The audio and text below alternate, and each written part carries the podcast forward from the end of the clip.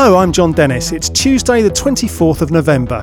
Today, it's deja vu as another official inquiry into the Iraq War opens. Short of a public hanging of Tony Blair, which is what this is really all about, uh, you wonder what would satisfy them. A man who was wrongly believed to have been in a coma communicates with the outside world after 23 years. He said he'll never forget the day they discovered me. It was my second birth. He said I had to dream myself away. We'll consider the best way for schools to teach the harsh realities of war. You realise what must be going through their minds when they do different things in our world. We'll find out why Britons are eating more and more blueberries grown in the UK. If we look five years ago, the total consumption in the UK was about 2,000 tonnes throughout the year, and this year we're going to hit probably nearer 10,000 tonnes. And Tim Berners Lee, creator of the World Wide Web, on the data that's being freed up by the government. It may involve them sort of figuring out how a virus is spreading, it may involve them you know, tracking down a crime.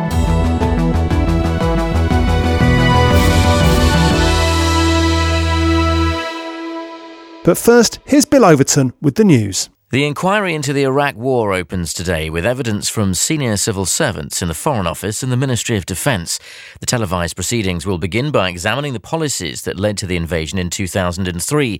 But The Guardian's been told by senior judges the inquiry won't be able to decide whether the war was legal because the panel doesn't include any lawyers. People flooded out of their homes in Cumbria over the weekend have been warned there might be new floods. Forecasters say there could be up to another four inches of rain today. The Environment Agency is also concerned about the River Severn around Shrewsbury on the Welsh border. Temporary defences against the river overflowing have been put up. There's a new warning these weather changes show the dangers of climate change. The Royal Society and the Met Office say the heat wave of 2003 across Europe, the floods of 2007, and droughts around the world show the extremes likely in irreversible climate change. The Conservatives are making a pledge to cut emissions if they're elected to government. Shadow Chancellor George Osborne promises the party would cut emissions in Whitehall by 10%. He also wants to persuade householders to recycle by giving them shopping vouchers.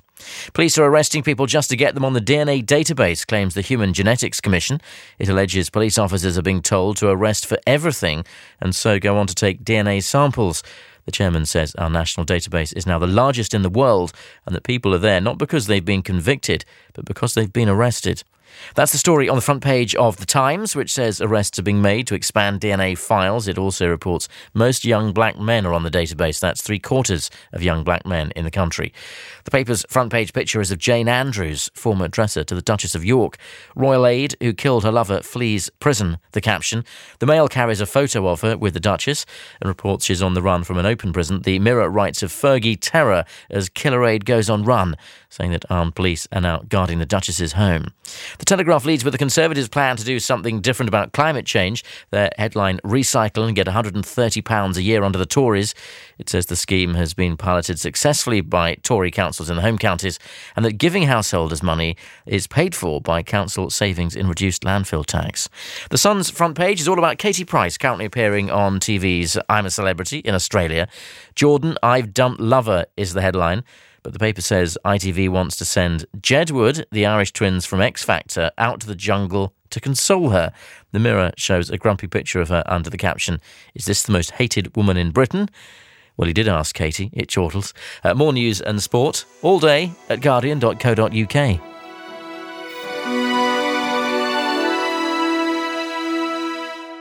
The Chilcot inquiry into the Iraq War begins today. Sir John Chilcot says he's aiming to provide a full and insightful account of events surrounding the war. But can he deliver? Commentator Michael White's in our Westminster office. What you do want to avoid doing is prejudging the issue one way or the other before the man's had time to open his mouth. Uh, he's a former senior civil servant, Northern Ireland office, must have seen a lot there, not much will shock him. He's got an interesting panel of uh, uh, experts on his side, all grown ups. Uh, I don't want to hear people shouting as they're already shouting, whitewash, whitewash. They said that with Hutton and the other Hutton and Butler, Hutton and Button.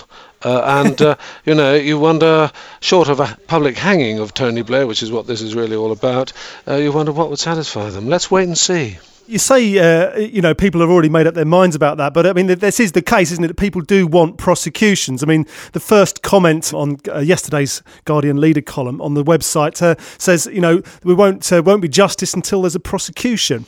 Well, uh, yeah, the people who write on websites and on blog sites and ring up radio phone-ins in the evening are not normal people. Uh, we love them, and some of them are our readers, although the other papers have them too. They're the green ink brigade. Of, in the old days, they'd have had a bottle of green ink to write in. Yes, I know some people want prosecutions, but in real life, I hardly meet anybody who does. I do meet some, including quite elderly friends of mine, normally quite gentle people who get very excited about it. Some people do, some people don't. Let's see what uh, uh, Chilcot finds. I mean, you mentioned the other um, inquiries, that there have been previous inquiries, and, and we already know quite a lot about Iraq War, don't we? We know about the dodgy dossier of intelligence, we know about the, the shifting uh, views on the legality of the war. I mean, is there much more that can be unearthed? John, that's a very good question to ask, but you better ask it of the people who want another inquiry because we've had four, and Gordon Brown was bullied as usual into it, and eventually he organised one, and heaven knows what he was thinking of because it'll all take place in the background to the general election. Typical Gordon Brown, too little, too late. So that'll be a, a really helpful noise for the Labour Party trying to get re elected at this stage. If you're going to delay, and Brown did delay, why not delay till the last minute so Chilcot takes place when there's another government which I suspect, you know, might be a Tory government, but that's only speculation, John. Uh, so uh, he's got it wrong as usual, and uh, it'll do no good because the people who want Tony Blair hanged or prosecuted or both in that order, then um, they're not going to be satisfied with whatever the man says, uh, unless they say Blair did it on purpose, he lied his way, he personally uh, uh, killed 600,000 Iraqis. This is a deeply divisive issue, but I do say um, I know people feel strongly about it, uh, but uh, it's quite a complicated issue, the Iraq War, and I don't think there's a smoking gun for Sir John Chilcot to find which says, gotcha, he's guilty as charged. Michael White, and there's full coverage at guardian.co.uk slash politics. Also on the Guardian's website today. I'm Paul Howlett, production editor on G2, and in today's paper we have Declan Walsh on the world's most wanted woman. That's Aafia Siddiqui, uh, the neuroscientist who has links to the 9 11 bombings, followed by Emine Saner on bridge construction in the light of the Cockermouth disaster and the collapse of various bridges. What makes them stay up, what makes them collapse. Then we've got Stuart Jeffries, who's talking to Fiona Shaw while she's having a brain scan, which is showing uh, the effect of brain waves when an actor is performing. Uh, and then you should also look out for Alan Bennett, The Habit of Art, which has been digested in our digestive read column by John Crace. You can read all about all of these things on guardian.co.uk slash G2. From guardian.co.uk, this is Guardian Daily. A man lay in what seemed to be a coma for 23 years, cut off from the world, before a new scanning system revealed his brain was functioning normally. Now, scientists in Belgium fear there may be many other people falsely diagnosed as being comatose. Kate Connolly reports from Berlin. He was a martial arts expert, was in a traffic accident, and for 23 years, doctors believed that uh, he was in a vegetative state um, following the near fatal crash. Um, and uh, they really they tried initially to communicate with him, doctors and his family, um, but thought that um, that w- there was no possibility of him recovering. Um, and then uh, a few years ago, uh, a very renowned uh, neurologist in uh, in Belgium called Steven Laureys, um, he uh, started a study believing that um, many people who are diagnosed as being in a coma actually f- have been falsely diagnosed. And among the 44 cases he looked at was Rom Houben, um, who was um, being uh, looked after in a hospital in Zolder. And he discovered that uh, Rom was actually um, not in a coma at all, that he was conscious. He just, his problem was that he was completely paralyzed to the extent that he wasn't able even to blink an eyelid to indicate to doctors that um, he actually could understand everything um, that was going on around him. So, what's he said about regaining the ability to communicate? Well, he said that he feels that he's been born again. You have to imagine he's um, he's still completely paralysed, of course, but he has very very minimal movement in his right hand. Um, as a result of that, and the fact that doctors have now recognised that he is not in a coma, they've been able to set up a special keyboard for him that he can activate with his right hand, with which he can communicate. And via this communication, he has um, been able to talk a bit about his trauma over the last 23 years, basically being trapped in his body. Where doctors believed he was in a coma and he wasn't. He said he'll never forget the day they discovered me. It was my second birth. And he's also described about the fact that um, how he coped with um, being in this um, state where everybody thought he was in a coma. He said, I had to dream myself away. And now he's obviously trying to re embrace life again as much as he can. And um, he's communicating with friends via this machine and um, being able to read books again. And it's quite an extraordinary tale. What are the implications of this case on decisions to terminate the lives of people who appear to be in a coma? Well, this seems to be Laureys' um, great mission that he basically says that um, this could contribute quite a lot to the debate over when decisions should be made to, to terminate the lives of those who are believed to be um, fully unconscious but actually have, as in the case of Houben, a fully functioning brain. So Laurie says that um, there need to be much, much more vigorous tests undertaken um, to check that the brain is really not working at all. And he says the problem is that under the current current system that um, once somebody is labelled as being without consciousness, it's very hard to get rid of that. And that obviously happened in the case of Houben, that he was uh, labelled very early on and he was treated as a vegetative patient. And, um, you know, that, um, that was a status that stayed with him until um, this diagnosis was made, um, we believe, three years ago. It's, it's only just come to light now because of a, a scientific paper that um, has published. Kate Connolly. The Holocaust and the two world wars of the 20th century form an important part of history lessons on the national curriculum. And school children are all too familiar with the bloody details of wars from newspapers and bulletins. So, how should schools teach pupils about conflict? Martin Wainwright attended a conflict day at Tottington High School in Bury in Greater Manchester. I'm with a couple of um, teachers, Amanda Jacob and Adam Rashid, and four students who've all taken part in um, a conflict day. Um, Amanda, that sounds like you know typical day in school, a conflict day. But what, what, what was it about? Well, we, what we did was we wanted to bring in loads of different agencies to show the children how they dealt with conflict around the world. So we introduced, well, we invented a new country called Teutonia. Teutonia after Tottington. Yes. And what was happening was it was in conflict with its neighbours, which was Humanitaria after the Humanities Department. And we invented the conflict and we showed the children the PowerPoint, and then they had to listen to the drama teachers who were exper- like basically involved in the conflict, and then they had to listen to all the other agencies and then solve the conflict what were you hoping the students would gain from this? We wanted them to see how conflict affected each of the different humanities subjects, so how conflict that had happened in the past had come to manifest itself in conflict today, and then how in the future they could manage conflict by seeing what are going on in the two countries and looking at different sort of scenarios that came up in the afternoon. So we had a news feed going, and uh, things had happened like bombings on bridges or um, uh, different weather events in different areas of the country, and they had to use all what they'd learned throughout the day to solve the conflict. Oh, that's good. So they had to react all the time. Yeah, yeah. yeah. Did they do? Sorry, I'll come around to you if I may, Ellie. Now, can you describe the drama to me, the play that was put on? What what when, what happened? There was three separate people. There was the poor people, like a representative from there, a rich person, like and a representative from there, and then like a terrorist and like a representative from there. So, and then they they they are, they all told what they were feeling and what other people what other people in their group were feeling and what was happening with that with what was going on there. And Fabian, you, you were just immediately lighting on a real life example of this sort of thing going on yeah. in, the, in the real world? Um, it was sort of like the Israel and Palestine that's been going on for years. So, like the conflict there and how they're fighting for Holy Land. Yeah, um, it was very similar to what happened in Israel.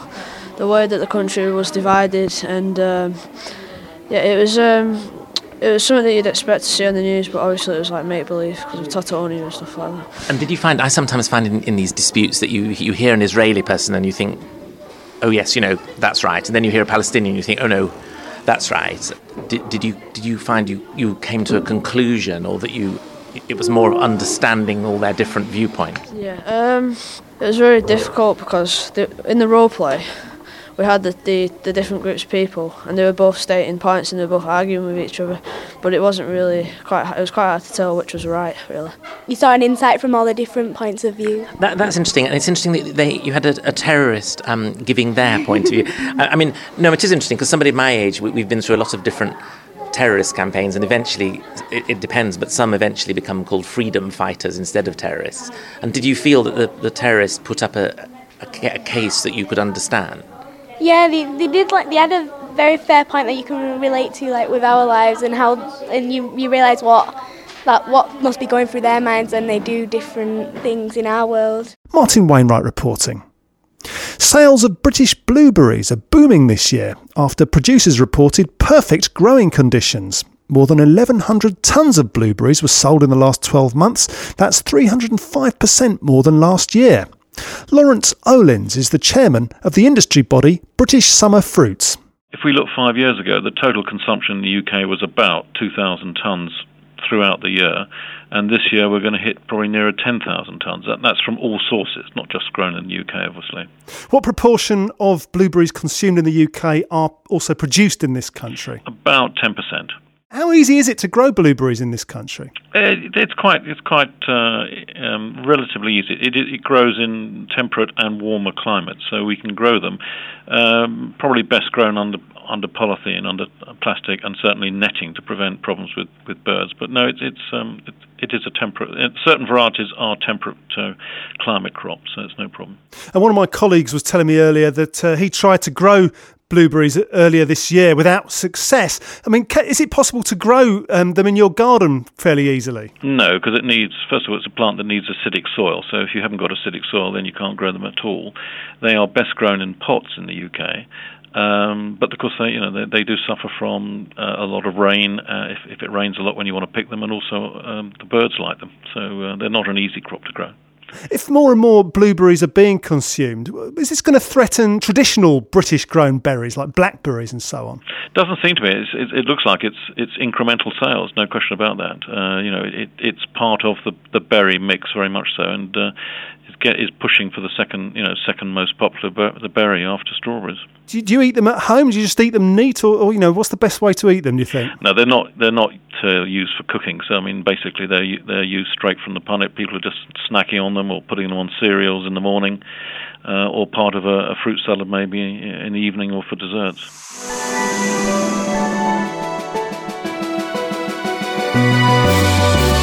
Guardian Daily News and reports from around the world. We're going to be able to use Ordnance Survey maps online free of charge from April next year. And it's something that The Guardian's been campaigning about for several years. The announcement was made last week at a Downing Street seminar. Tim Berners Lee, the inventor of the World Wide Web, was recruited by the Prime Minister to free up government data. He told Technology Guardian editor Charles Arthur why it's so important to make this information available. It turns out that it's a key thing. It, it, turns out that lots of data, in fact, is geographically referenced. And if in this country you have data, then typically you tie it to the grid reference. Or, uh, and then you use that grid reference to compare it with other things. But the grid reference itself was part of the Ordnance Survey mapping system. So the moment you've done that, uh, or another example that came up on the web recently, somebody was uh, complaining that they'd taken, people take old maps, they just sort of take a scan of an old map and then they stretch it using morphing software so that it fits over the grid. So then you can use, so that you can look at that map to see how things used to be, but overlaid onto an existing map. So that when you, so when you've done that stretching, if you stretch it onto another survey map, suddenly that old map, even though it's way out of copyright, becomes quote, sort of old copyright ordnance survey, unquote, because you've used some of their data to actually peg it out on the right, to stretch it. This, this so, is the, the, derived data problem. So explicitly getting rid of that derived data problem, so that you can, uh, so that suddenly you'll be able to use all these old maps, even uh, even if they've been pinned onto the ordnance survey grid. So the derived data suddenly becomes available, and that opens up a lot of things which are, uh, which really should have been available before. And you've got a lot of data sets coming up, which are going to be made available through data.gov.uk. The rule of thumb, if you're in government, pretty much in any country, but if you've got a freedom of information law, if you're looking at a piece of data which if somebody asked for it under the Freedom of Information, you would give it to them, then you put it on the web. And we don't even know how many data sets there are out there.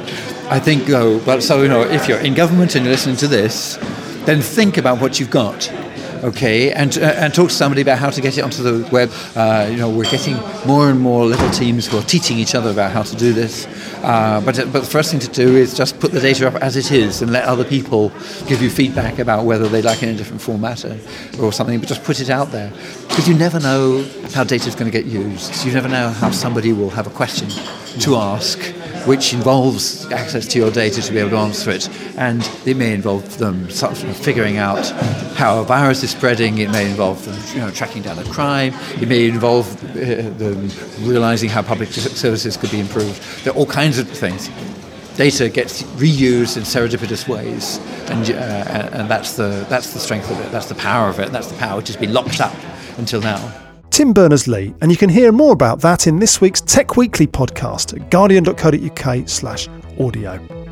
Andy Duckworth and Tim Maby with the producers of this edition of Guardian Daily. My name's Jon Dennis. Thanks for listening.